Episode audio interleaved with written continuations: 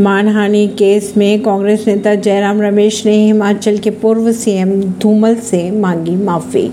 कांग्रेस नेता जयराम रमेश ने हिमाचल प्रदेश में पूर्व मुख्यमंत्री प्रेम कुमार धूमल से मानहानि मामले में लिखित माफ़ी मांग ली है। धूमल के अनुसार जयराम रमेश ने मिलने की इच्छा जताई और हमीरपुर आकर उनसे माफ़ी मांगी।